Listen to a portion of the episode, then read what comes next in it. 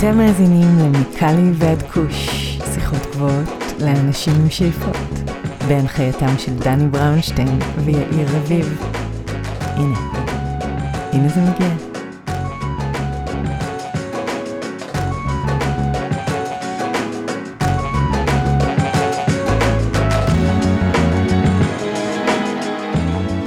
ערב טוב, בוקר טוב לכולם, יש לנו היום פרק קצת שונה וכיפי מהרגיל, והפעם באמת נקבל משמעות אחרת של טרנס-אטלנטי, כי אנחנו מדברים מארבע יבשות שונות היום, ואני גאה להעביר את הזמן היום עם, מעבר לשותפי וחברי יאיר, גם את יואב גלעדי וניצן לוינסון, שערכנו בעבר בתוכנית. מה קורה חברים? אהלן, אהלן. יואב? תן לנו אה, אוריינטציה גיאוגרפית, איפה אנחנו מוצאים אותך היום? אני נמצא בקנטו די ג'ורמה, באיה, ברזיל, שלוש מאות מטר מהחוף. יפה, ניצן לוינסון, תן לנו אה, מיקום גיאוגרפי, איפה אנחנו מוצאים אותך היום? אני בברצלונה, בדיוק חזרתי מהיום הראשון בספנאביס. יפה, אז כבר נשמע על חוויות מספנאביס.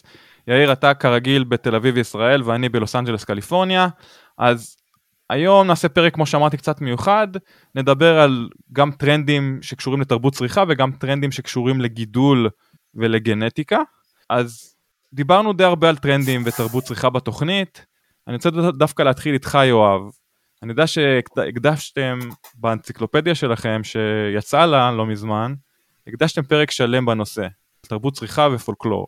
אתה רוצה קצת לפרט גם על הפרק שהקדשתם, וגם לתת לנו איזה רקע קצר או היסטורי? כן, בשמחה. אז כמו שאמרת, פרק חמש עשרה בספר, הוא פרק שמוקדש כולו לדרכי הצריכה השונות. כמו שאתם יודעים, יש הרבה דרכים לצרוך קנאביס, באכילה, באישון, בעידוי, שתייה, בשמן. יש עכשיו גם אינהלטורים. יש הרבה מאוד שיטות, אז אנחנו בהרחבה בעצם דיברנו עליהן, וכמו שאמרת, פולקלור, גם הוא יש פרק מיוחד שבעצם מדבר על ההיסטוריה של צריכת הקנאביס מימי קדם עד היום, ובדגש על הקהילות היהודיות גם שהיו צורכות קנאביס, זה קצת היה פחות נפוץ אצל הקהילות האשכנזיות, אבל בהחלט כל מי שהגיע מעיראק ואיראן, וגם שלא לדבר בכלל על יהודי מרוקו שהיו סוחרי החשיש הגדולים, אז דיברנו על זה בפרק הפולקלור. מתי הכל התחיל? זאת אומרת, מתי אנחנו, מתי יש, ישנו התיעוד הראשון בהיסטוריה של שימוש בקנאביס? האם זה בסין? האם זה במזרח התיכון? אצלנו בשכונה? לא, באמת, כמו שאמרת, בסין וביפן, שם אתה רואה עדויות ראשונות לפני עשרת אלפים, שנים עשר אלף שנה, עדויות ארכיאולוגיות, אבל uh, סביר להניח שהשימושים הראשונים בקנאביס היו בכלל uh, בנייה לטקסטיל ומאכל של הזרעים. ורק אחרי כמה אלפי שנים, באמת uh, היה פה את ההיבט הרפואי, אנשים שהתעסקו עם הזרעים, ואתה יודע, מצטבר שרף על הידיים, ו...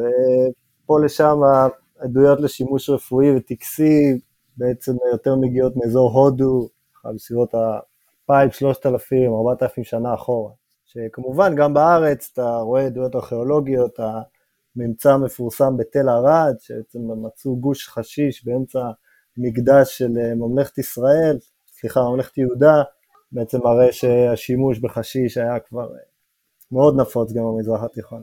ואגב, אני מניח שהזנים שאנחנו מדברים עליהם אז, זה מה שנקרא זני מורשת אורגינליים, נכון? זאת אומרת, אז באמת לא היה יותר מדי עניין או ידע בהיברידיישן, או איך שאומרים את זה בעברית? היברידיזציה, כן. היברידיזציה.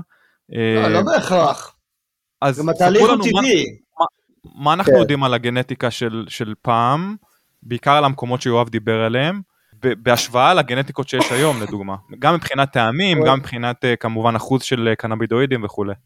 קודם כל, כמו שיאיר אמר, התהליך הוא טבעי. זאת אומרת, בגלל שקנאביס זה צמח של האבקה פתוחה, אז במידה ואתה מגדל איזשהו צמח מסוים ויש זכרים, אז הם מבצעים האבקה של כל מיני אוכלוסיות שנמצאות בסמיכות, באותו העמק, באותו האזור, ככה שבעצם היה הרבה מאוד שילוב של... גנטיקות ממקומות שונים במזרח, ואתה יודע, הקנאביס נדד, והגיע לאפריקה, ומשם בעצם הגיע ליבשות אמריקה, וכן, מדובר על בעצם הקנאביס המסורתי, עם העלים היותר דקים, מה שאנשים נוטים לכנות סטיבה, בעצם כל הקנאביס המודרני זה רק תוצאה של ה-שלושים ארבעים שנה האחרונות, הקנאביס כמו שאנחנו מכירים אותו היום, ששם באמת הייתה היברידיזציה עם זנים יותר מניבי יבול. אוקיי. אגב, אתה יכול לתת לנו שמות של זנים של פעם, של התקופה ההיא? אנחנו יודעים איזה זנים היו אז, שהשתמשו לפני אלפי שנים? אף אחד לא קרא לזה, לא נתן להם שמות, כן? השמות היו לפי המקומות, דני. אוקיי, אבל אנחנו יודעים איזה פרופיל זה היה, אנחנו יודעים שבאפגניסטן או באזור נפאל, היו צמחים קצת שונים ממה שתיארת, לא? או שאנחנו מדברים על תקופות אחרות, יכול להיות שאני עושה פה סלע שלם. לא, אבל יותר מחלקים אותנו מה שנקרא נרו-ליב דרגס וברוד-ליב דרגס, איך הולך החלוקה שם, יואב? תראה, גם לגבי הנרו-ליב דרג והברוד-ליב, אתה רואה שהרבה מאוד עמקים בהודו וברמות טיבט, באזורים, בגבעים שונים יש לך עלים רחבים, ובגבעים אחרים יש לך עלים צרים, ככה שזה לא באמת אינדיקציה כבר, לא באמת משהו מהימן כדי לתת אינדיקציה לגבי הזן. אז פאסט פורוד להיום, אלפיים עשרים ושתיים, היום, האם יש משהו בזנים של היום שמזכיר בכלל, אפילו במעט, את הזנים של פעם? בזנים המודרניים פחות, אני נמצא בברזיל, ופה אני עדיין נתקל בזנים מסורתיים, כמו שגידלו פעם, זנים עם יבול נמוך, תפרחות אווריריות, אתה רואה פונטורוכו שם שם נגיד, יואב? כן, וגם דברים שהם יותר... לא, הדברים שם, שאני הייתי בקולומביה, כאילו עדיין קיים הזנים, הפונטורוכו, הדברים המקומיים של קולומביה. כן. זה נעלם או שזה קיים? זה ייעלם, בסוף זה ייעלם, זה לא יעמוד במבחן המציאות, הזנים האלה לא מניבים, וגם הפרופיל שלהם הוא לא אטרקטיבי כמו הפרופיל של הזנים המודרניים. אז בכל זאת, מה הם הזנים הכי פופולריים, או הגנטיקות הכי פופולריות היום בעולם? וכל אחד יכול לדבר מהזווית שלו, אני יכול לסכם את הנושא מדבר על קליפורניה, אבל בוא נדבר שנייה על השוק האירופאי, השוק הישראלי, אילו גנטיקות הן הכי פופולריות היום? נראה לי שנהיה פה מין התכנסות מאוד מאוד מוזרה לכיוון הקוקיז, זה כאילו כל מה שאתה מגדל היום, איכשהו קוקיז נכנס פנימה.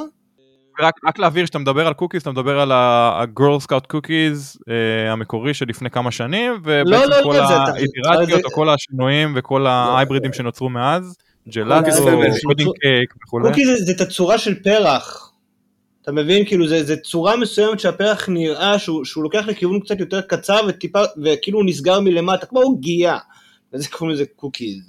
מה לגבי הריח, אבל בכל זאת הריח גם מאוד מסכים. לא, זה לא קשור לריח, אבל גם למשל אמריקן אליין קוקי, המק וואן, הוא גם סוג של קוקיז, וכאילו יש עליו מיליון ורסיות כבר עכשיו, כאילו המשפחה הזאת נהיית מאוד מאוד דומיננטית.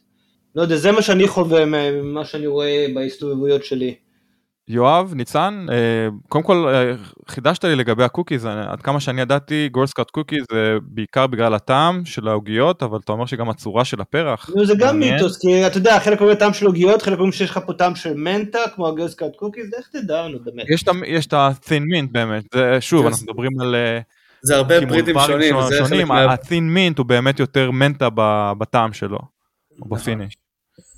יש יש גם גרל סקאוט מינס, יש כאילו יש להם כל מיני גרסאות, הכל החלאות על החלאות, אז זה נורא והפך להיות משהו מאוד מבלבל באמת, אבל זה די, זה אני מאמין, אני מסכים, זה גם תודה איזשהו מקום כזה של חלק מהטרנדים האמריקאים שמגיעים לפה כל פעם בייחוד. אני חושב שזה גם בעקבות הטרנדים האמריקאים, כי בסופו של דבר גם נקרא לזה המשתמש הממוצע בישראל, שגולש באינטרנט, ויכול גם לבדוק את הפופולריות של גנטיקות בעולם, או של, שוב, אנחנו מדברים על קימוברים, על משפחות של זנים, יש אפשרות להתעדכן היום במה שנקרא בזמן אמת, לגבי מה הולך, במקומות כמו קליפורניה, וקנדה, ובכלל ה-West Coast, שמאוד מפותח פה, מהבחינה הזאת, של קנאביס ותרבות קנאביס, אז אני מסכים עם יאיר, ואני גם, שוב, רואה את זה פה, קורא לי מול העיניים, בעיקר על זנים סגולים, שניצן, אם אתה רוצה אחרי זה להזכיר על זה כמה מילים, למה הם סגולים ומה זה אומר שהם סגולים, אבל זנים בצבע סגול מאוד פופולריים פה, זני כינוח, הזכרתם את הקוקיז, יש פה את הוודינג קייק, את הג'לאטו למיניהם, יש פה הרבה מאוד משפחות, או תתי משפחות, שיש להם פרופיל יותר מתקתק, נקרא לזה ככה, עם פיניש של פאי, של עוגיה, של עוגה, של וניל, נקרא לזה ככה, זה פחות או יותר ה... הרפרנסים ש... שמדברים בהקשר לזנים האלו, אבל אם אתם שואלים אותי, זה טרנד, בארצות הברית אני מדבר פה קודם כל אצלי בקליפורניה, וזה גם, שוב, זה טרנדים שהם גם באופן כללי בוויסקוס, איסקוס אני פחות יודע מה קורה מבחינת הזנים. אז זה גם, דני, לצורך היום פגשתי עכשיו את קומפאונד, אתה מכיר את החבר'ה האלה מקליפורניה? לא. אז יש בעצם שתי חברות מאוד, אתה יודע, כזה פופולריות בקטע הזה של הגנטיקה והטרנדים, שזה אחת מהן נקראת Compound Genetics, גם כולם איכשהו בסוף קשורים גם לקוקיס בצורה כזאת או אחרת, והשניים זה, זה Seed Junky. אוקיי. כאילו השניים שהם כזה מאוד פופולריים. עכשיו, אתה רואה את, ה, את הזנים החדשים שלהם, זה יותר כזה פירוטי, אפל אסן בננה, הרבה ג'ט, פיול אסאי, כל מיני... זה כאלה דברים שמאוד כזה עכשיו השוק לוקח אותו שם. כל הטעמים והריחות, זה כאילו מה שהרבה פעמים מחפשים עכשיו, ולא רק את ה... לגמרי, אני רואה את האקזוטים, כמו שאתה אומר. באופן אישי אני צורך גם את הפפאיה של פאפה סלקט, וגם את הסטרוברי ג'לי. הפירותיים והאקזוטים בהחלט צוברים פופולריות. כמו שאני רואה גם בקרב קהילת הדאברינג, או קהילת המיצויים. אבל שוב, אני חושב שחזרה לטרנד של העוגיות, זה טרנד ש... עתיד להסתיים מתישהו, זה לא ימשיך, זאת אומרת, זה כרגע טרנד שמוביל את, ה... את הזנים הנמכרים בקליפורניה, אני לא רואה את זה ממשיך להרבה שנים קדימה, שוב, כי יש, כמו שאתה אומר, זנים חדשים שנכנסים, יש פיתוחים חדשים, החלאות חדשות, וכמו בכל דבר, כמו בכל תעשייה, טעם זה דבר גם משתנה, וגם מאוד גמיש, זאת אומרת, הוא מתפתח עם, ה... עם הזמן. כן, יש מזה גם, יש גם קצת בעייתיות בתחום הזה של התחלופת זנים המהירה הזאת, מאיזו בחינה? המגדלים לא מצליחים להתמקצע, עד שהם מכירים את הזן, ועוברים לזן אחר, יש פה איזה משהו גם כזה, שיכולת שלך להכיר וללמוד את הזן, ולהביא אותו לרמת ביצוע גבוהה, זה גם משהו שפוגע, כי אתה יודע, כמה תנסה, כמה תחליף, כל הזמן תשנה זנים, אני חושב שהמודל צריכה הזה, בסוף שלב ישתנה גם. מסכים איתך. מה שמתאים להם וזה, זה בלבל, אתה הולך לאיבוד.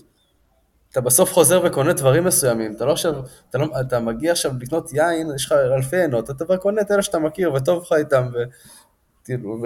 ובהרבה דברים זה ככה, אז uh, זה בשלב זה יירגע קצת ההייפ הזה של ניסוי זנים, אתה יודע, זה איזשהו כמו איזה, אני שם לב לפעמים אצל אנשים, זה כמו איזה fearing of missing out, של אה, אני לא ניסיתי את זה, אני לא ניסיתי את זה, וזה נרגע לאט לאט. זה, זה מתחבר למה שאתה אומר, שחלק גדול מהמשחק של הזנים הוא שכרגע בכלל אין לך בידול בין זנים. כאילו באמת שאין לך, כאילו יכלת פעם לדעת שזה משהו הוא white widow, כאילו היה איזה מין ברור לך לאיזה כיוון זה הולך, היום זה כל כך הרבה וכל כך לא קשור לכלום, זה, אני, כל המושג זה זנים, צריך בכלל להסתכל עליו אחרת, לדעתי צריך להסתכל על, על כאילו, על ממש על, על עבור ספציפי של זן ספציפי של מגדל ספציפי, כאילו כל דבר מעבר לזה זה קשקוש. מסכים איתך שמגדל פה במשוואה זה בהחלט משהו שהרבה מאוד צרכנים לא מודעים אליו, מי באמת גידל ובאיזה פרקטיקה הוא גידל את הזן הזה, לא פחות חשוב מהגנטיקה עצמה, או מהמקום שהמגדל בחר בו, אז בהחלט אנחנו מדברים על זה לא מעט, בהקשר למה שאמרת אני חושב שצריך לעשות חלוקה בין זנים חדשים, נגיד מהשנתיים, שלוש, חמש האחרונות, יש כמה זנים שכן בולטים מול כולם, הזכרתי את הפפאיה, הוא בהחלט אחד מהם, גויאבה הוא בהחלט אחד מהם, ושוב אנחנו מדברים על, ה, על הטעמים האקזוטיים, מצד שני אני כן רואה חזרה, גם של משתמשים ותיקים, אני קורא לעצמי משתמש ותיק, כן? ומשתמשים כבר יותר ותיקים ממני, שכן מחפשים את אותו זן מורשת, או הזן הקלאסי, לא, לא זן מורשת, אבל זן קלאסי. אני רוצה לתת לך דוגמה. הזכרת שנייה, הזכרת את ה-White Widow, הזכרת את ה-Sour Diesel, או ג'י Kush, אני כן רואה פה הרבה מאוד משתמשים שמחפשים את אותם גנטיקות מקוריות שהזכרתי, והם לא נעלמו והם לא הולכות להיעלם, כי זה באמת קלאסיקות שהן על-זמניות. אני רוצה את האינפוט של יואב וניצן על זה, נראה מה הם חושבים. בוא ניקח, אני עכשיו לוקח תא גידול אחד, ואני שם בו, אני שם בו סאור דיזל, אני שם בו בבל גאם, ואני שם בו איזה סקאנק, אוקיי? שלושה זנים מובחנים היטב, ואני מכיר את הדברים האלה, ושלושתם גדלים בתא אחד. ועכשיו אני לוקח שלוש חממות שונות, ואני שם בכל אחד את הזן הזה, באחד את הזן הזה, ובאחד את הזן הזה. אני די בטוח שנקבל תוצאות שונות לחלוטין על אותם זנים באותו מקום, מעצם זה שהם גדלו ביחד או לא ביחד. תהיה תוצאות שונות, אבל זה יהיה דומה, אחר כך זו אותה גנטיקה. בסדר, יש פה מרכיב מאוד משמעותי, והוא הגנטיקה, אז ברור שיהיה ביטויים שונים וזה, אבל זה יהיה מאוד מאוד דומה ברמת הכלל, אחרי הכל זה יהיה קצת שונה, אולי קצת בריחות, או בשינות גידול, אבל הוא די מאוד מאוד יהיה דומה. כן, אני גם חושב שבסוף המרכיב הגנטי פה נותן באמת את ה... זה הדבר המרכזי שמכתיב את הפרופיל, ולגבי סוגי הזנים צריך... חוץ מההיבט של הצרכנים שהם בוחרים, אני אוהב את הג'לאטו, אני אוהב את ה-או ג'י קוש, יש גם את המגדלים שהם גם מכתיבים את ה... לאן השוק הולך, והמגדלים אוהבים לגדל את הזנים שמתאימים להם, שנותנים את היבול, שקל לעשות בהם טרימינג, ושמסתדר להם, ולמגדל לא תמיד כל כך אכפת באיזה צבע, לא... או מה הריח של הגנג'ה. זה לא ביצה ותרנגולת, יואב? לא מס... זה לא המגדל אני... ש... שמקשיב לקולות השוק, ואומר, רגע, זה מה שהשוק רוצה, זה מה שאני גדל, כי בסופו של דבר, אם המגדל מגדל משהו שהשוק לא רוצה, אז הוא יישאר עם סחורה. ואני שומע את זה לגבי, ספציפית, אני רוצה לדבר על פיינאפל אקספרס, שהיה פה זן קטלני, ומאוד פופולרי בשנות ה... נקרא לזה סוף שנות ה-תשעים, תחילה שנות ה-אלפיים, ומאז הוא די נעלם מהסיבה שהוא לא מצליח להגיע לאחוזי טי אייץ' סי אימתניים, כמו הזנים שיש היום, רואים שלושים פלוס אחוז, שזה גם, אפשר לדבר על אחוזי טי אייץ' סי גם בהקשר הזה, היום פיינאפל אקספרס לא יכול להגיע ליותר מ-עשרים עד עשרים ושתיים אחוז, וזה כרגע פוגע בגנטיקות הללו, שלא מספקות את מה שנקרא את ה-טי אייץ' סי הגבוה מצד אחד, אבל מצד שני, אנחנו מפסידים עולם מלא וצבעוני של ריחות וטעמים ופרופילים, שרק בגלל שהאחוז טי אייץ' סי נמוך, הם לא מספיק פופולריים. מה אתם אומרים? זה מה שזה. אין פה, השוק אומר את דברו. כן, גם בהרבה מקומות... סליחה. אז לא, אז יואב, אז האם זה ביצה ותרנגולת? האם זה באמת המגדלים שקשובים לרחשי השוק ולטרנדים? יש משהו שכל הצרכני קנאביס לא מבינים בהקשר של זנים, ואולי יש לו מאוד מאוד קריטי, שרוב ההחלטות, זה חוזר למה שאבי ניתן אמרו קודם, שרוב ההחלטות לגבי הזן שהולך לגדל, זה החלטות שקשורות אליך כחקלאי, לא אני מסתכל על הצרכן. כמובן שהוא נלקח בחשבון, אבל רוב ההחלטה זה לגבי משהו שקורה אצלי. אוקיי. ועדיין, אם אתה מבצע בעצם את התמחור של הזן לפי החומרים הפעילים, בעצם איזושהי מכפלה של כמות ה-טי אייץ' סי כפול סכום מסוים, אז הזן הזה יכניס פחות כסף. זה שיש לו פרופיל עשיר שהמגדלים, שהצרכנים אוהבים, זה לא משנה למגדל שמוכר לדיספנסרי. אנחנו לא מפספסים פה משהו, זנים שבאמת הולכים לאיבוד בגלל המצב הזה שיואב הסביר?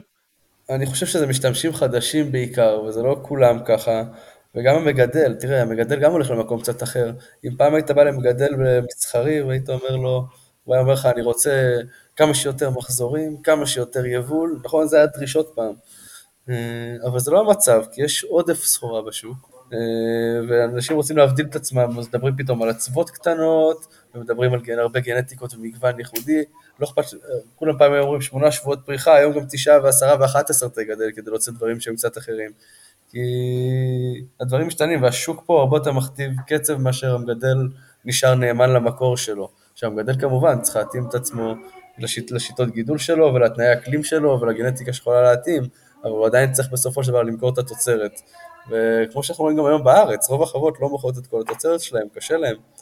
ניצן אמר שקשה בארץ, שקשה זה לא מילה. כן, קשה זה, זה, זה לא, זה לא, לא מתחיל לתאר את הבעיה בכלל עם מה שקורה פה בשוק הישראלי, זה מטורף. אז אבל, אני רוצה שנייה... אבל, אבל זה, אני פעם שמעתי את המשפט הזה, לא אכפת לי איך זה נראה, לא אכפת לי זה, אני רוצה הרבה והרבה טי אייץ' סי, והיום אין מצב שמישהו יגיד את המשפט הזה יותר, זה פשוט לא קורה. היום, כאילו זה פשוט, כל העולם הזה נהיה סביב הנראות של הפרח, זה המטופלים מדברים רק על זה. רק על איך זה נראה? כן, איך הטרימינג, איך זה נראה, יש פוקסטייל, אין פוקסטייל, גדול, קטן, כאילו, זה, זה הנושא שיחה. שזה בעיניי הדבר הכי פחות חשוב כמעט בכל הסיפור הזה. כאילו, בא לי כבר, אני מתחשק, כאילו, באמת, אני מבין למה משרד הבריאות רצה למכור את זה גרוס, כי אז אנשים התעסקו אולי במה שזה עושה ולא באיך שזה נראה. Yeah, אבל זה גם השפעה של העולם המערבי, או מש... התרבות הצריכה פה בארצות הברית, מה שנקרא הוויט פורן, כל התצלומי תקריב, התצלומים של הפרחים השמנמנים, עתירי הטריכומות, יש משמעות לאיך הפרח נראה. ואיך הוא ארוז, ואיך הוא כמובן מאוחסן בהקשר הזה, לא? יש לי משמעות לאיך הפרח נראה, אבל לא מבחינת המבנה צפיפות שלו, שהטריכומות שלו לא יהיו שבורות, שהוא יארוז טוב, או כל מיני דברים כאלה, אבל לא אכפת לי שהוא יהיה דחוס מאוד, כן? בסוף אני גורס את זה, בא לי שהוא יהיה ארוז ושמור טוב והכל, אבל המרדף לפרחים הדחוסים הזה הוא גם קצת בעייתי, ובגללו גם איבדנו הרבה מהגנטיקות, אני מאמין. מסכים לגמרי. אז תסבירו לי שנייה, יואב, יאיר, ניצן, איך זה שמצד אחד חברות זרעים עצירות שתהליך פיתוח של זנים עורך שנים רבות, אבל פה בקליפורניה כל יום מופיע לי זן חדש? לא, זה תלוי בשיטת uh, גידול כדי להעמיד את הזן.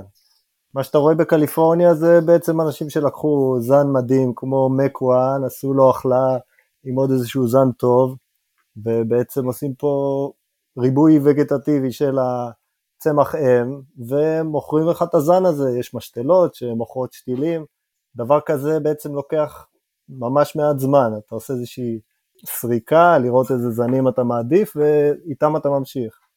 וזה תהליך מאוד מהיר, תהליך שחברות זרעים עושות כדי להעמיד זן, הוא תהליך של ייצוב של זן, שלוקח שנים, וזה בעצם דבר שנותן לך את האפשרות לייצר זרעים, שמייצרים את אותו זן, וזה דבר שהוא גם דורש הרבה כסף, זמן ושדות, חממות, כדי לבחון באמת האחידות, כדי שהחברה יכולה להתחייב לפרופיל מסוים. הבנתי.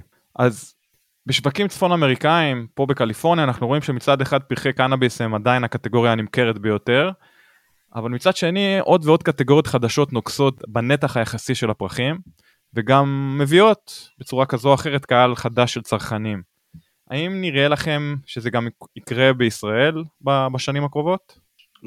ברגע שהוציאו לך את החוק הזה של ה-עשרים וארבעה אחוז, אז אפשר לדבר על זה, עד אז אין מצב. בהנחה שבישראל בעצם יאשרו שימוש בכל קטגוריה אחרת של קנאביס, אתם חושבים שהפרחים ירדו פחות מ-חמישים אחוז כבר היום, אם זה היה קורה? אני חושב שבישראל וייפנס יהיו כמו, וואו, זה מטורף. זה והאופי הישראלי, זה much made in heaven. עדיין, הפייסלים, הג'וינטים הם מאוד חזקים. ישראל זה מדינה שצורכת הרבה מאוד טבק, והחתונה הזאת של הטבק עם הוויד, גורמת לזה שהפרחים נשארים עדיין רלוונטיים. כן, זה נכון, ישראלים הם תמיד יהיו רלוונטיים, אבל אתה כן תראה ירידה במספרים, לא כמו עכשיו, אנשים בישראל, רובם המחלים הגדול של אנשים בכלל לא חשוף למוצרים האלה, הדבר ראשון התחיל להתנסות בהם הרבה, כי פתאום יהיה לו אפשרות, גם איזה אכילים, גם איזה וכל מה שזה יכול להיות, כן? וגם דאבינג למיניהם, עוד פעם זה יותר אנשים שהם, רוב האנשים לא יעשו דאבינג, כן? אתה תראה אולי באמת יותר וייפן, ולמאכלים, אבל כן, בטח, אני חושב שזה שוק, השוק, שוק ייפתח, אז גם אנשים ייפתחו, אז זה ייקח זמן. כל עוד התעשייה הרפואית קיימת, והכל במעטה הרפואי, אז באמת המון טרנדים, אנחנו לא רואים שמצליחים להתבסס, כי הם לא יכולים פשוט בחירה רגולטורית, כל מה שקשור באכילה, שתייה של קנאביס, דברים כאלה, בכלל, שוק המיצויים בארץ הוא לא רציני, כאילו אין לך את היכולת לצרוך את כל המיצויים והדברים שאתה רואה בארצות הברית. לגמרי, אבל אם תעשה, תעשה חשיש לצורך העניין, זה מוצר שהוא תכלס, עד היום אני לא מצליח להבין למה הוא לא נמצא בתוך התגודל של הרפואי, הוא יהיה הרבה יותר אדיר מרוב, המוצ... מרוב הפרחים שיהיו לך, מבחינת האדירות הכימית שלו. ועד היום זה לא, אתה יודע, פעם היה, וזה לא חוקי, זה מוזר, אתה מבין? יש פה דברים שהם חסרי היגיון, ככה אתה נותן להשן, למה לא נותנים להשן חשיש? כאילו, מה, למה זה לא רפואי? ואני חושב שהוא מוצר הרבה יותר אדיר. אולי כי, ב... כי אתה בהכרח מכניס טבק פנים, אתה כבר כאילו לא יכול להעמיד פנים שלו? זה המילה, המילה חשיש, יש אנשים שמחשגזת אותם, שומעים את המילה חשיש, וזה נראה להם משהו אחר לגמרי, איזושהי חיה מסוכנת. זה כל כך נכון מה שאתה אומר, המילה חשיש, אני חושב שיש בה, יש לה השפעה חזקה על התודעה, בעיקר על אנשים שהם או על הגדר, או שהם אנטי קנאביס. או אנשים מהדור הישן, כי פעם קוראים לזה חשיש, המבוגרים עדיין קוראים לזה חשיש. אמא שלי, אמא שלי שלחה לי מכתב כתוב, היא אמרה, אני רואה שבספר שלכם אתם מסבירים איך להכין חשיש ואת כל הסוגים השונים של החשיש, רחמנא ליצלן, זה בכלל חוקי הדבר הזה בעולם? יש מקום אחד שאפשר לקנות חשיש בצורה חוקית? ככה היא שאלה אותי. זה ברור שמבחינתה זה משהו אחר לגמרי. זה מטורף. תרבות החשיש פה זה משהו שזה מתפתח לנו מול העיניים פה בקליפורניה, כי זה לא משהו שהרבה משתמשים היו מודעים אליו, אבל זה מדהים איך המילה הזאת חזקה וכמה קונוטציה שלילית יש לה בעיני, שוב, אנשים מהדור הישן, אנשים שגדלו על, ה... על המלחמה, על הסמים, אם זה פה בארצות הברית, אם זה בישראל. בהקשר של קטגוריות או בהקשר של טרנדים, אני יכול להגיד שגם דיברנו על זה באחד הפרקים הקודמים, הדור הצעיר מעדיף עידוי, חברים, גם בהקשר למה שאתה אמרת, יאיר, הדור הצעיר, כן, הדור שנכנס עכשיו לשוק, הגילאי עשרים ואחת עד עשרים וחמש, אפילו עשרים ואחת עד שלושים, זה דור שמעדיף עידוי וגם אכילים, משקאות, אכילים, דברים כאלה. אז אני חושב שהדור של המעשנים, זה הדור שלנו, הדור היותר ותיק, זה דור הולך ונעלם, ועם כל זה שהפרחים יישארו פופולריים, ואני מאמין שהם לא ירדו מהפופולריות שלהם, לפחות כקטגוריה הנמכרת ביותר, לא בחמש שנים הקרובות, אבל אני מאמין שעוד עשר חמש עשרה שנה, זו לא תהיה הקטגוריה הגדולה ביותר. נצטרך לחכות ולראות. יואב, בוא, בוא נדבר קצת על ביוטכנולוגיה בעולם הקנאביס. ישנם יישומים רבים של ביוטכנולוגיה בעולם הזה. אילו טרנדים אנחנו רואים בזמן האחרון?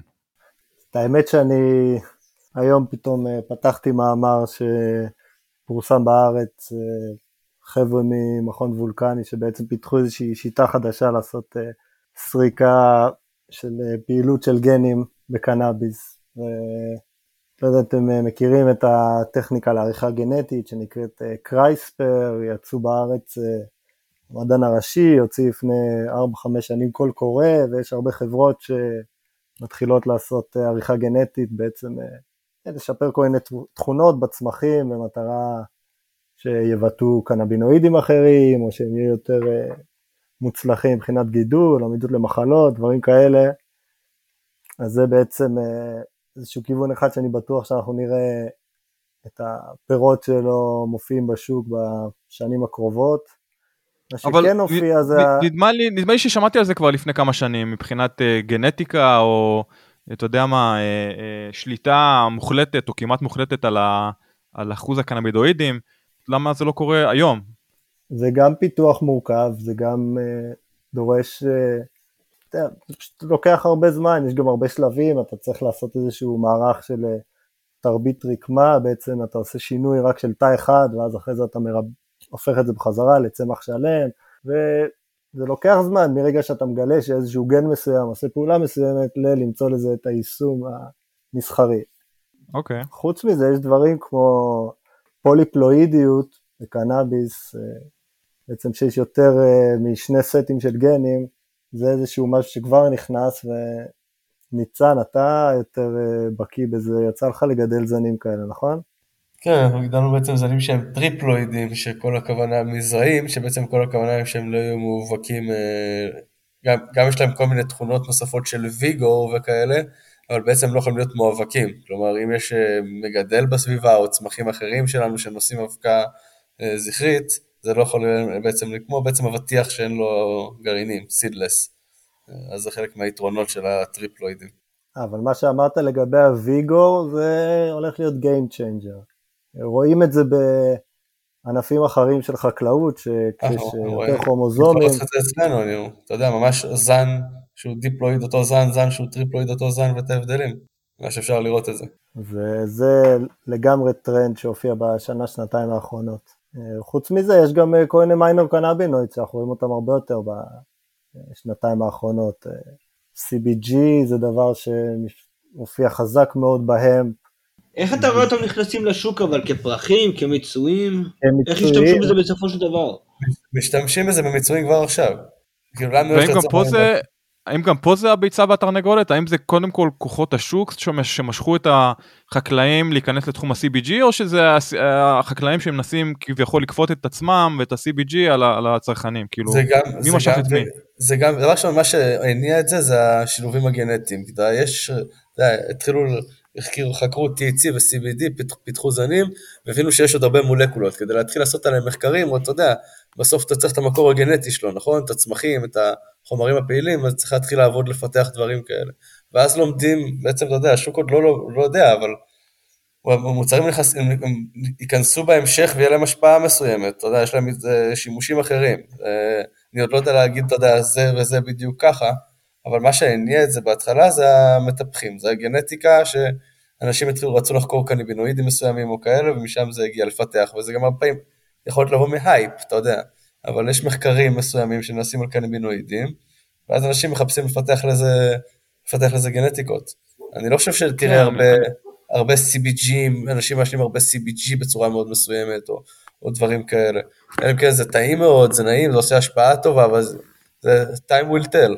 כי הייפ, הייפ זה מילה חזקה שהשתמשת בה, כי אני מרגיש ש-סי בי די נולד מתוך ההייפ, ולא יודע, במקום מסוים די הצדיק את ההייפ הזה, ובצד שני יש אנשים שזה די יחזב אותם, יש הרבה אנשים שעדיין מסתכלים עליי בבוז, שאני מזכיר סי בי די כתרופה. אז, אבל בכל זאת סי בי די הוא במקום אחר מ-סי בי ג'י ומיינור קנאבינוידס אחרים. אתם רוצים לדבר על עוד כמה מיינור קנאבינוידס שלא הזכרנו, שאתם רואים שיש להם פוטנציאל כלשהו? אתה מבין אבל כמה שאתה לא יודע כלום על סי בי די, אתה יודע עוד פחות על כל המיינור קנאבינוידס האלה, כאילו כל ה... אז אתה יודע, תמיד זה נזרק אנטי אינפלמטורי, אבל כאילו אין לך... כמו שפה אין לך מחקר, גם פה אין לך מחקר. אתה, תקשיב, אתה יכול באותה מידה לגלות שאחד המיינור קנאבינואיד זה אלה, בריכוז של מעל שבעה אחוז, למשל, הופך להיות בעיה גדולה, למשל. לא, סי בי די אבל כן יש לך מספיק אנקדוטות, אה, מאנשים שמשתמשים בזה, וזה אומרים שזה עוזר להם, אתה יודע, אם אתה שומע את זה מ... שמונים אלף דודות ו... וחברים ומכרים, ואומרים שזה עוזר לא, להם. לא, אין פה ויכוח ל... לגבי זה. לדברים... לא... אז כנראה שזה יעיל במשהו, האם זה יעיל לך באופן אישי, אפשר להתווכח. אני לא מדבר על זה, אני מדבר על זה שכאילו אתה פשוט לא יודע על זה כלום באמת. אנחנו לא מספיק, נכון? אתה כן תראה טרנדים עכשיו יותר, שמתחיל לצאת עוד יותר טי אייץ' סי שיוצאים החוצה והגיעו לריכוזים כבר של שבעה ועשרה אחוז, ו-סי בי סי ברמות גבוהות של ארבעה וחמישה אחוז, וה-סי בי די וי שגם הדברים יוצאים ועוד אפשרויות נותנות עכשיו. אנשים לא, גם לא מודעים לזה הרבה פעמים חקלאים, אוקיי? בגלל זה הם גם לא מגדלים את זה, גם זה חדש ואין יותר מדי מזה, אז כאילו דברים שהתפתחו, אתה תראה את זה עוד ועוד נפוץ, אם ניקח, אתה רוצה, בוא ניקח לצורך העניין דוגמה, עולה לך היום, אין, אין איזה הצדקה, כן? אבל עולה לך היום לקנות קילו, ההבדל של קילו איסולייט של סי בי די לעומת סי בי די וי, הוא יחס של אחד ל, לאלף, אתה מבין? וואו. זה לא הגיוני, זה כמו ש-סי בי די איסולייט פעם היה ל-שלושים אלף דולר לקילו. זה לא מחירים, המחירים צלחו בצורה, בתאום. אז זה יצא בביקוש כזה, וזה גם בסוף המחירים של המיינור קנאבינואיד זה אלה, הם גם ירדו. בסופו של דבר זה טכניקה של לעשות מיצוי, לבודד, זה לא שפשוט אין מספיק את זה בשוק, ואנשים רוצים להתחיל להשתמש בזה, זה מחירים מאוד מאוד גבוהים. ואז זה גם משהו שיוצר, אתה מבין, איזשהו...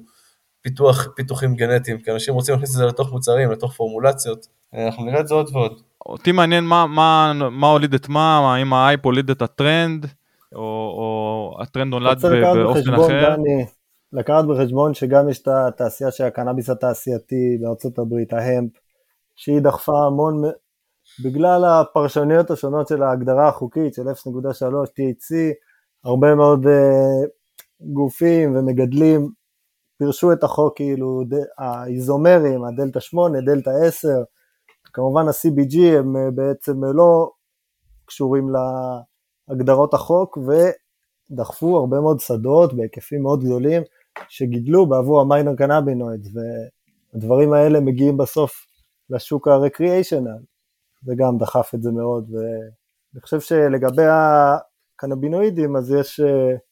באמת כל מה שניצן אמר על המיינור קנאבינואיד, ויש גם חוץ מזה את האננטיומרים, בעצם יש לך טי אייץ' סי נגיד, יש לך ארבעה סוגים של טי אייץ' סי, שיש קצת נראה טיפונת שונה, ויש איזה גם פעילות ביולוגית קצת שונה, אז אני חושב שספציפית זה משהו שרואים, יש צמחים שמבטאים כמויות שונות של ה-טי אייץ' סי שהם לא טרנס דלטה תשע, אז uh, אני חושב שגם את הדבר הזה אנחנו נראה מתפתח בעתיד. אז דיברנו על ביוטכנולוגיה, דיברנו על מיינור קנאבינואידס, דיברנו על טרנדים, לפני שאנחנו סוגרים את נושא הטרנדים, יש עוד איזה טרנד מסוים, אם זה טרנד שקשור לצריכה או לגנטיקה, שאתם רואים מתפתח לו בשנים הקרובות? מתפתח טרנד של גנטיקה שהוא נגיד מותאם למיצויים, זה נגיד גם משהו שאתה רואה, כלומר כאילו לסולבנט, לסכום מה שמדברים עליהם, אנחנו יודעים כמה זה הבדל יכול להיות זנים שהם מאוד מאוד טובים, יכולים להוציא יבול של אחוז או לעומת שבעה אחוז, אז יש כאלה והטעמים וזה, אז כן יש, גם מגדלים היום, אתה יודע, שמגדלים עבור הדבר הזה, כלומר עבור המוצר הזה, אז האמת שגם שם הגנטיקה תתחיל לצאת יותר מדויקת ביבול דווקא וה... והאיכות המוצר שיכולה לצאת מזה כמוצר סופי בתור לייב רוזין או סוג של חשיש כזה ואחר. אז יואב, אני רוצה שנייה לדבר על זנים אוטומטיים, דיברנו על זה קצת לפני השידור, זנים אוטומטיים קיימים כבר שני עשורים, אז בכל זאת מה היתרונות של זנים אוטומטיים על פני זנים לא אוטומטיים, ולמה לרוב לא משתמשים בהם בגידולים מסחריים, לפחות כמה שאני יודע, רוב חברות הגידול בישראל וגם בקליפורניה משתמשות בזנים קונבנציונליים, אז אתה רוצה לפרק לנו את הנושא הזה? כן, תשמע, קודם כל, בגדול זה עניין של הרגל. אנשים עושים את מה שהם רגילים ומה שעובד להם. וזה בעצם איזשהו שינוי די גדול, לעשות מעבר לזרעים, אבל בטח לזרעים אוטומטיים, שזה אחד הדברים הכי משמעותיים, זה שבעצם חוסך לך את כל המערך של יצירת איחורים, תחזוקה של אימהות, ובחינת כוח אדם זה משמעותי, הרבה יותר פשוט לזרוע זרעים במועד שאתה רוצה להתחיל לגדל, ו-set two. לגבי הצמחים האוטומטיים, אז uh, באמת יש לך את היכולת להפריח גם מתי שאתה רוצה, יש לך בארץ תמיד איזשהו זמן באמצע הקיץ, שקשה מאוד למגדלים, הגידול הגדול של הקיץ עדיין לא נכנס, ובעצם uh, כשאתה מגדל זנים אוטומטיים, אז אתה חוסך את כל הנושא של ההחשכות, שהוא מאוד, uh, הוא קצת מסורבל, הוא גם uh, מצליל לך קצת מהחממה, זה לא דבר אידיאלי. אבל המגדלים קשה להם לעשות את המעבר הזה בגלל שא' כל ההדירות, הזרעים עדיין, החברות לא מצליחות לספק זרעים שהם בדיוק אחד לאחד, אז כשבתוך הצבא מסוימת יהיה לך שוני, זה דבר לא רצוי. אוקיי. בעיקר את ה... החברות מסתכלות על הזרעים ועל הגנטיקה שיש להם בתור איזשהו נכס ביולוגי, משהו מאוד חשוב בחברה ו... לעשות את השינוי הזה, לכל הזמן לרכוש זרעים מבחוץ, זה איזשהו משהו שלא מסתדר מבחינת, אתה יודע, זה, אתה עושה דיווחים לבורסה של הנכס הביולוגי הזה, וקיצור זה משהו שככל שהתעשייה תתבגר בארץ, ייכנסו בסוף זרעים לגידול, בגלל שזה פשוט יותר, וככה עובד את החקלאות בארץ. היו מאוד נחותים פעם, אתה יודע, פעם, בהתחלה ההחלאות של הזנים האלה הגיעו מזני בר, מאוד לא מוצלחים, וגם בעשור הראשון של הזנים האלה הם היו נחותים מבחינת היבול שלהם, ורק עכשיו בעצם זה הגיע לרמה ש... שאפשר לגדל אותם באותו רמה. אז היום אתה מסתכל על זן אוטומטי, נגיד או ג'י Kush, מול זן קונבנציונלי של או ג'י Kush, ואתה מסתכל על המוצר הסופי, הוא יהיה זהה ברמתו ובאיכותו, מדבר עכשיו על תחולת קנאבידואידים, טרפנים, חוויית אישון או עידוי, זה יהיה מוצר זהה? קודם כל בטח, היתרון שלך באוטומטיים הוא בעצם אתה יכול להעמיס עליהם שעות אור הרבה יותר מזרעים רגילים, זרעים רגילים, אתה צמחים שהם צריכים שתים עשרה שעות אור הם מקבלים, וזהו, אחרי זה מוכיל לישון, הזנים האלה אתה יכול להביא להם שמונה עשרה ו-עשרים שעות אור, בעצם קיצרת בו גם את זמן הגידול, אבל לא הורדת את החשיפה של האור הזה, הביצועים של הזן הם אותו דבר. פשוט בפחות זמן. מדהים. זה יכול לשנות את כל פני הצורת גידול, כאילו, היום כדי להגיע לאיזושהי רמה של אחידות, כולם עובדים עם יחורים, וברגע שצריך להגיע לזרעים אוטומטיים אחידים, זהו, נגמר הסיפור, אתה פשוט זורע. שצריכו להגיע לזרעים אחידים בכלל, לא רק אוטומטיים, גם רגילים. אבל תחשוב שאוטומטיים שאין לך את הפקטור של היום-לילה, זה אתה רץ קדימה.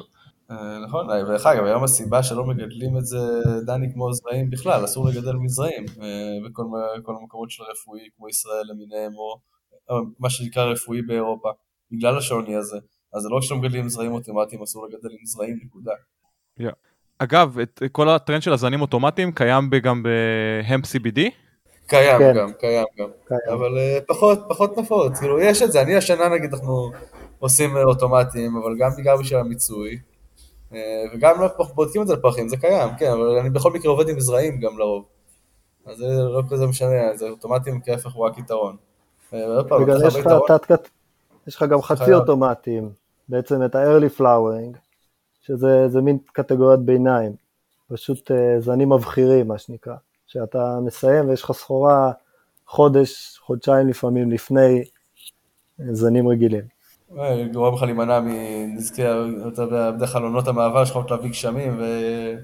ומה שנקרא מולדים וכל הדברים הנוספים האלה, אז אתה יכול להימנע מזה על זה שאתה קוצר מוקדם יותר. אתה יכול לעשות שתי מחזורים בשנה בחוץ, בלי כלום, יש לזה הרבה פתרונות, כן? זה, זה כלי מדהים. אני חושב שהרבה, מי שמשתמש בו הרבה היום, זה גם הרבה מגדלים ביתיים. חברות מוכרות הרבה זנים אוטומטיים מגדלים ביתיים. אז דיברנו על תכונות שחשובות למגדל וגם לצרכנים. אז בכל זאת, אלו תכונות של הצמח חשובות למגדל הקנאביס הממוצע, אם זה בישראל או קליפורניה?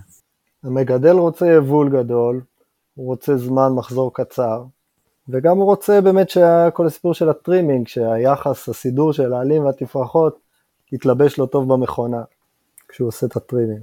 בהנחה שזה מכונה וזה מגדל גדול, כי באמת היום רוב המגדלים, החברות הגדולות לא, מש... לא עושות טרימינג ידני, כמו שאתה, כמו שאתה הזכרת. כן.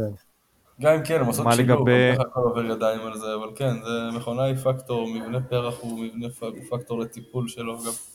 אבל לגבי הצרכנים, אתה יודע, הצרכנים מה שהם אוהבים, את הריח, את הטקסטורה, לפעמים הצבע גם חשוב להם. האם יש משמעות לישון בכל מה שקשור בבחירת הגנטיקה, או במילים אחרות, האם יש גנטיקות או, או זנים שקל יותר ליישן אותם? בהשוואה לגנטיקות אחרות? שאלה טובה שאין לי תשובה עליה, כאילו לא נראה לי שבאינטואיציה, לא נראה לי שיש איזה משהו כזה, אבל זה משהו שצריך לבדוק אותו, ואני אין לי את התשובה על זה.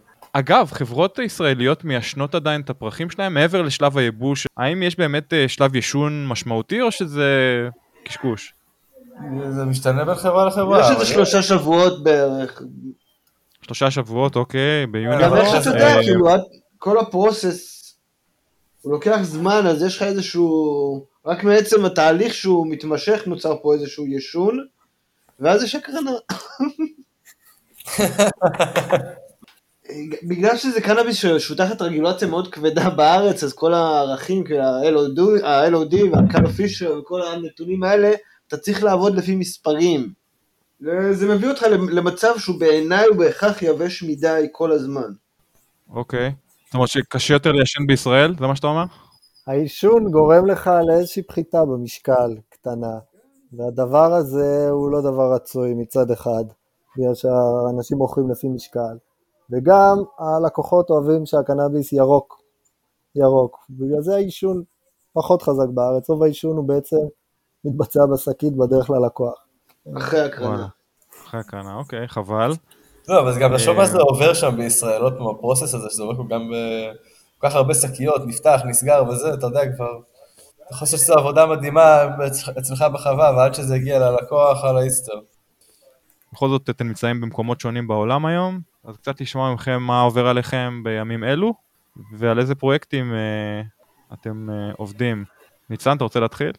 סבבה, כן, אני, כמו שאמרתי בהתחלה, אני פה בברצלונה, הגעתי מיוון, הייתי שם במפעל להכנת שמונים פורמולציות, הגעתי פה לברצלונה לספנאביס בין היתר, הרבה, בעיקר פגישות באמת סביב נושא גנטיקה ומעבדות יותר, יותר מחקר וגנטיקה, זה מה שהמטרות שלי פה לפחות בפגישות האלה.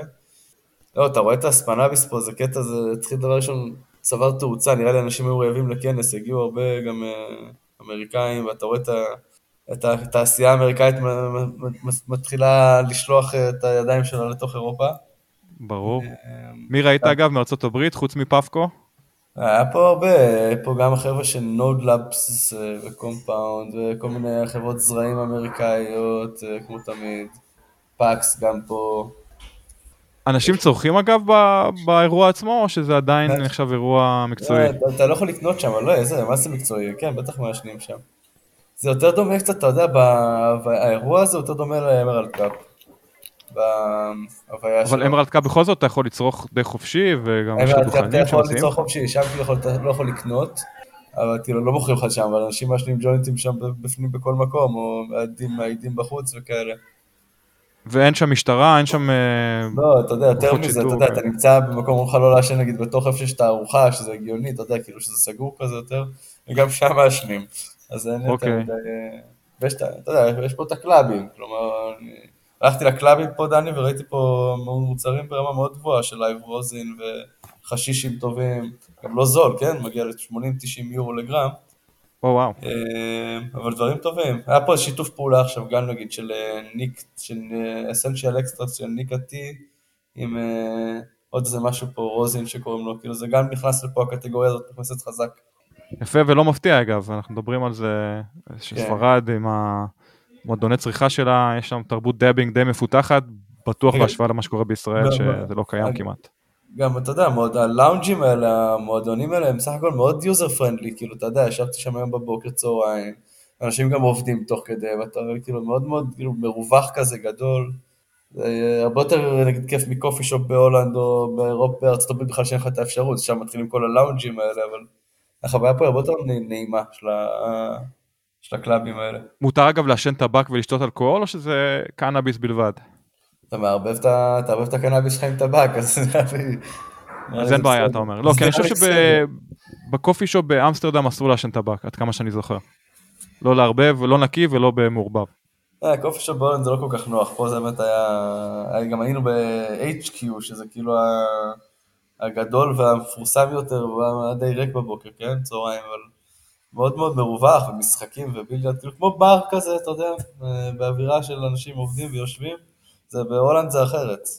קטן כזה בפעמים, וכזה, תראה, אנשים הולכים עליך כל הזמן כזה, לא, לא אווירה מזמינה לשבת בהולנד. ויש ממש מוצרים שאתה יכול לקנות, זאת אומרת, יש מין מדף של מוצרים כן, שאתה יכול לבחור? כן, אתה בעצם לא, אתה בעצם לא משלם כסף ישירות לקונה, אתה כביכול לא... אתה כאילו נחשב כתרומה או משהו כזה, אז או שאתה טוען את הכרטיס חבר מועדון שלך בסכום מסוים, ואז הם מתארים את זה. ריטיינר, מה שנקרא. כן, או שאתה קונה מה שאתה רוצה, ושאתה יוצא, אתה אומר להם, וכאילו אתה דוניישן או משהו כזה, אתה כאילו לא משלם על זה, אתה מבין? על החומר עצמו. ואתה יכול גם לקנות, כאילו לקנות מוצרים לצריכה שם, וגם לקנות מה שנקרא to go, לקחת את חבילה של, לא יודע מה, חמישים גרם פרחים הביתה. נראה לי שכן, אין בעיה בגדול, אתה יכול לקנות, כאילו, לא אמרו שיש הגבלה, אז לא רוצה לקנות חמישים גרם ביתה, כי אני לא חי פה, אבל נראה לי שכן. איך המחירים אגב של הפרחים, דיברת על רוזן, מה המחיר של גרם של פרח איכותי? פרח בחשישים כאלה, מרוקאים, ינו בין עשר לעשרים יורו, עשרה יכול גם יותר, עשרים וחמש יורו, אבל לא מתחת ל-עשרה יורו. וואלה, לגרם אחד, אוקיי. לגרם. האם האריזות המעוצבות הגיעו לשם, או שעדיין זה זיפלוקים? לא, רוצים, אתה יודע, אתה מקבל קופסת פלסטיק, אבל אתה רוצה משהו, פותח לך, פותח לך את הקופסה, מוציא שוקל ושם לך. וואלה. לא בהכרח. כמו שצריך. בדיוק, כמו שצריך. כאילו, אני יש, תבוא עם הקופסה שלך, שישים לך בקופסה שלך. כל עולם הפקג'ינג הזה, אתה יודע, הוא מטורף. הוא מטורף, אתה יודע, אני אתן לכם דוגמה מישראל, לא פעם בזה. ישבתי ארבע שעות באיזה בית מרקחת, לא משנה איפה, וסתם הסתכלתי על הילד הרוקח, והסתכלתי על הצרכנים, וצרכן החליף מוצר, כי הוא בקופסת פלסטיק ולא בשקית. הוא אמר, אני לא, אני לא רוצה את המוצר, תן לי, יש לך מוצר בקופסה? זה מה שגרם לו לבחור מוצר. זה כאילו בלתי נתפס. כמה הפקג'ינג משחק תפקיד פה.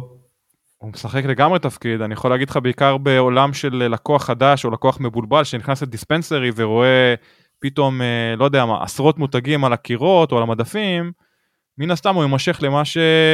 אתה יודע, לצבעים שמושכים אותו, לעיצוב שמושך אותו, ואלה שנראים גינרי ונראים כמו עוד דבר ש... שנמצאים על המדף, אז כמובן שהנקודת ההתחלה שלהם נחותה יותר. ו... מוצר חקלאי נמכר בזה שאתה מראה את המוצר לבן אדם, אתה לא מסתיר אותו מאחורי קופסה. לא, אבל הרגול... הרגולציה כמובן לא מאפשרת, לא פה בקליפורניה, גם בישראל אנחנו מכירים את המצב, אבל כן, האידיאלי זה שוק, מה שנקרא שוק העיקרים, מודל שוק העיקרים, שיש לך מין אה, אה, ג'ארים גדולים, שכל אחד יכול להכניס את האף או להריח את הסחורה לפני שהוא קונה, ולקבל במשקל, אבל... אז פה זה ככה, אז חוויה הרבה יותר כיפית, והוא נותן לך לפתוח כל דבר ולראות ולגעת, אתה יודע, זה חוויית לקוח הרבה יותר כיפית, ואתה מדבר עם המוכרים גם שם, אתה יודע, יחסית לזה, יותר מבינים ועניין מאשר במקומות כאילו, זה די מפתיע. וואלה. גם אתה רואה דברים אמריקאים, אתה רואה דברים יותר, החשיש המרוקאי לא יעלם פה מהתפריט נגיד. לא, חד משמעית, גם בגלל הקרבה הגיאוגרפית, בכל זאת הם... כן, אבל גם, אתה יודע, ההבדל בין המחירי רחוב ל... לא פעם, איכויות אחרות, כן, ממי ששם הם מקבלים את החשיש המרוקאי היותר איכותי, וגם פה יש כל מיני סוגים של גריידים, אבל ההבדל בין המחיר לרחוב למחיר לקלאב הוא גבוה, כאילו, אתה יכול לקנות אותם חשיש מרוקאי ברחוב, כאילו שהיינו בוולנסיה, וזה, זה היה שתיים, שלוש יורו לגרם, אתה קונה אחלה חשיש. וברוב הלאונג'ים אנשים מאשנים את זה, או מאדים את זה, או שזה ג'וינט מול בנגים. ג'וינטים, בנגים, מעידים, כן. הכל. כן. ואכילים ומשקעות עדיין אתה לא רואה את זה נכנס ל... של סי בי די נראה לי ראיתי, לא משקעות, אבל ראיתי אולי גם שם היה זה משהו של סי בי די? לא, לא ראיתי משקעות. טוב, יפה. אז תודה שחלקת איתנו קצת מהחוויות שלך בספרד, בהחלט שוק מעניין. יואב, אתה מהצד השני של, ה... של המתרס, של המשוואה, נמצא במקום אה, די אה, שכוח אל מהבחינה של קנאביס, לא? או, אין שם כלום. שכוח אל זה לא מילה. באמת, אה, כמות ואיכות הקנאביס פה זה ברמות הכי נמוכות. בטח יש הרבה מהצופים שהיו בדרום אמריקה מכירים את זה, שיש איזושהי מין לבנה כזאת שאתה מקבל, מין דבר דחוס, נקרא פה פרנסדו, הרבה פעמים הוא מגיע כבר עם עובש בילטין, וזה באמת אחת הרמה של האישון. שנקרא העובש עלינו, זה על חשבון הבית, אוקיי. לא, באמת, אתה צריך לקחת את הדבר הזה, לרחוץ אותו במים, להרתיח מים, ואז אחרי השטיפה הזאת לייבש את זה בחזרה, כדי לשטוף את האמוניה ואת החומרים ששמים כדי לשמר את הלבנה הזאת. וואו. אבל חוץ מזה התרבות פה מתפתחת, פתאום כמה חברים שלי התחילו לקבל פה מרשמים רפואיים לקנאביס, אתה רואה שיש איזושהי מגמה של התעוררות. אז יש תוכנית ה... רפואית בברזיל? כאילו יש אשכרה... שזה התחלה מד... של אסוסיישנס כאלה שבעצם נותנים איזושהי מסגרת למטופלים, קצת מזכיר שזה היה בארץ לפני שני עשורים, עשור, אז זה ההתחלה של הניצנים של התעשייה, עד קנאביס תעשייתי אין פה יותר מדי, וזהו, אני רואה גם את האיכות של הגנטיקות, זה בעצם קנאביס של עולם ישן, זה בעצם קנאביס שיבול מאוד קטן, צמחים מאוד אווריריים, בעצם כמו שהיה פעם, לפני שהיה היברידיזציה וזנים מודרניים, ולא יודע אם אתם יודעים, אבל פה בברזיל היה התחלה של הקנאביס ביבשות אמריקה בעצם, ויש הרבה מאוד אזורים שבהם עדיין יש גידולים, היו הרבה מאוד קהילות פה שלא ידעו בכלל שזה קנאביס ושזה אסור, והמשיכו לצרוך את הקנאביס הרבה זמן, זה מאוד מרתק הקנאביס בברזיל, ובינתיים מעניין לראות איך זה מתפתח.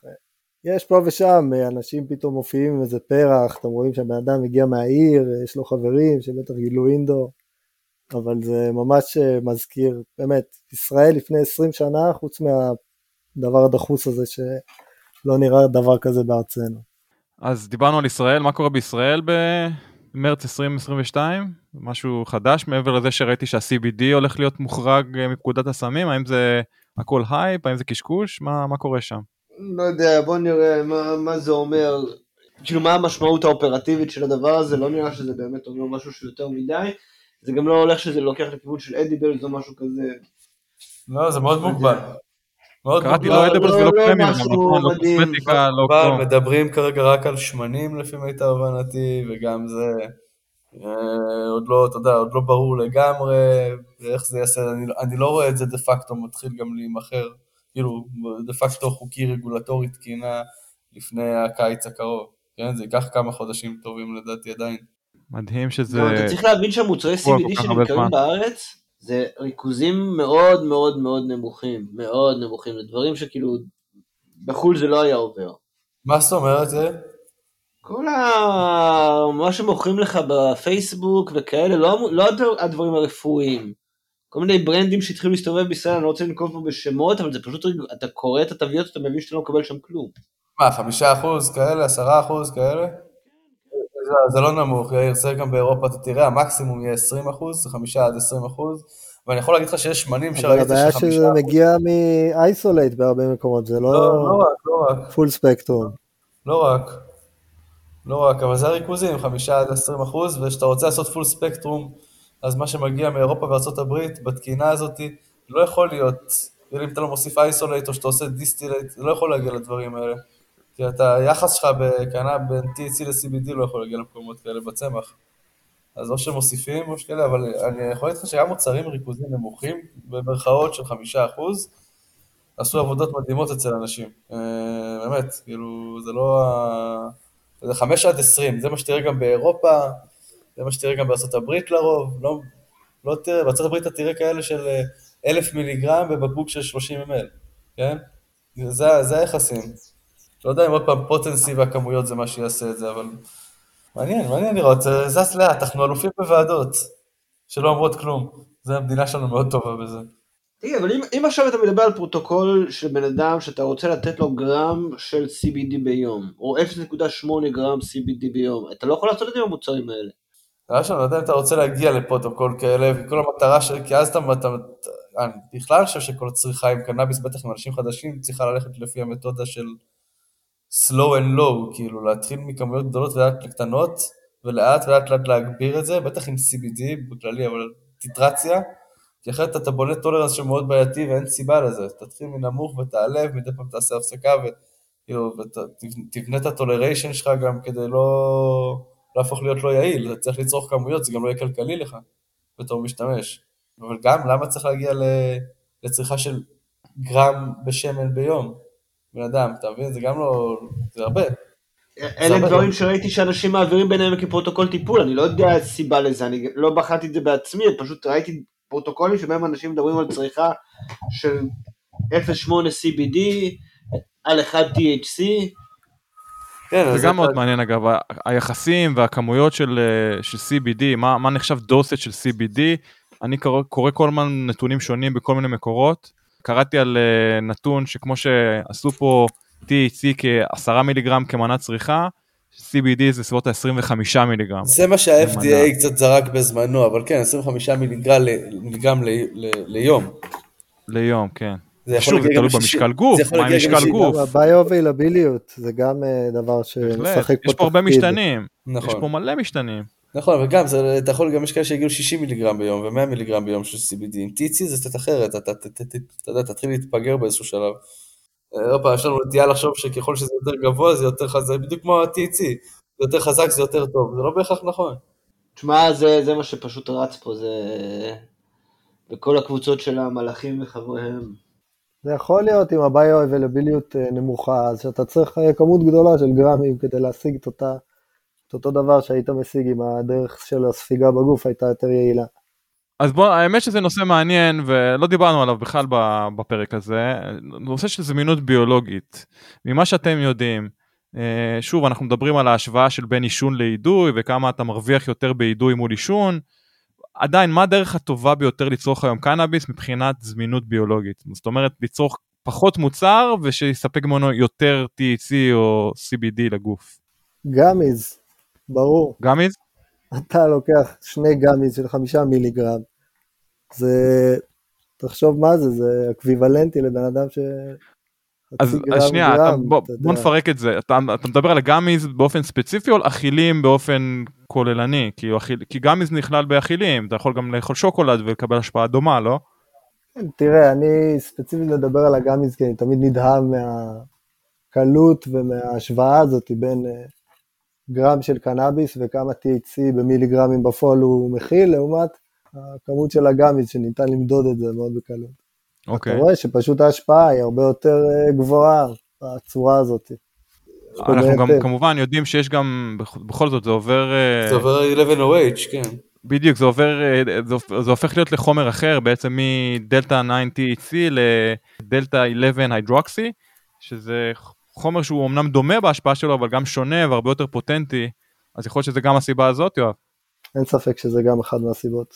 מה יש לכם להגיד על נרות? כי זה משהו שאומנם לא דיברנו עליו בתוכנית, אבל כל המומחים שלנו משתמשים בזה, כל המומחים מזכירים את זה כזמינות הביולוגית הגבוהה ביותר מבחינת קטגוריה. גם תלוי לאן, זמינות ביולוגית לאיזה איברים, גם בגוף או דברים כאלה. לא, נגיד שיש לך כאב כרגע, נגיד שיש לך כאב, אתה יש לך כאב כרוני במפסעה, אוקיי, אפילו ברגל. האם נרות עדיין יהיו השיטה המהירה והטובה והעילה ביותר לצרוך טי אייץ' סי? זה יכול להיות שזו שיטה מהירה וטובה והעילה, אבל רוב האנשים לא ירצו, זו לא השיטה שהם ירצו לצרוך אותה בה. בסוף של חוויית משתמש גם. אבל זה קשה. ה-יו אקס יו איי לא באמת, בסופו של דבר לא משנה. חוויית משתמש היא שונה, אין ספק, אבל זה גם קשור למודעות, ל-awareness, ל... awareness למה? להכניס קנאביס לתחת? אם זה עובד, ואם אתה לא רוצה להשן אותו, ואם זה עובד הרבה יותר טוב מכל דרך אחרת, יכול להיות, אני לא יודע, אני שואל פה שאלה, אני לא קובע. אני חושב שזה דברים מאוד מאוד ספציפיים, ולחולים מאוד מאוד ספציפיים, שזה הדרך הכי טובה להקל להם. רוב האנשים לא יעשו את זה, כמו שרוב האנשים לא עושים את זה עם שום דבר אחר. כלומר, זה לא הדרך, זה יהיה מאוד לא פופולרי, כלומר, זה יהיה מאוד נישתי ומאוד מאוד ספציפי. ככה אני חושב. או שאתה רואה את עצמך מתחיל את היום עם איזה נר וטוסיק. כן, בהופעות חיות, במקום לקחת את הג'וינט איתך, קח כמה נרות וסוגר עניין. אתה יודע, אולי לעשות תגבר, אולי דווקא בעולם אנשים וטמפונים וכאלה, הייתי מחפש שם איזה משהו יותר מעניין. אז חברים, לפני שאנחנו מסיימים, נגיד לכם תודה רבה. תודה שהסכמתם להתראיין בהתראה כזאת קצרה. כאמור, יואב גלעדי, ניצן לוינסון, יאיר רביב ואני דני בראונשטיין, זה היה מיקלי ועד קוש, פרק תשעים ואחת, קצת שונה, פרק טרנס-אטלנטי כאמור, ואנחנו נשתמע כולנו בשבוע הבא, או לפחות חלקנו, לא, יאיר? בהחלט. צ'או. טוב, תודה רבה. טוב, חברים, שבוע טוב. תודה שהאזנתם לתוכנית. אם נהניתם ממנה, ומהאורחים שהבאנו לכם, נשמח אם תדרגו אותנו בחמישה כוכבים. כל דירוג או ביקורת חיובית יעזרו לנו להמשיך להביא לכם את האורחים הכי שווים בתעשיית הקנאביס. יש לכם הצעה לאורח או נושא מעניין? נשמח לקבל בקשות והצעות לגבי נושאים או אורחים שמעניינים אתכם, המאזינים שלנו. אנא כתבו אלינו ל- פרום קלי טו קוש את ג'ימייל דוט קום פרום קלי טו קוש במילה אחת את ג'ימייל דוט קום. אנא אל תיקחו את האינפורמציה שמוגשת בתוכנית כעצות רפואיות או עסקיות. צרו קשר עם הרופא שלכם או כל גוף רפואי מורשה אם אתם מעוניינים לצרוך קנאביס לשימוש רפואי. התוכנית נעשית מתוך אהבה ותשוקה לצמח הקנאביס, אך אינה מעודדת קנייה לא חוקית של מוצריו. תודה על ההאזנה, נשתמע בקרוב. צ'או.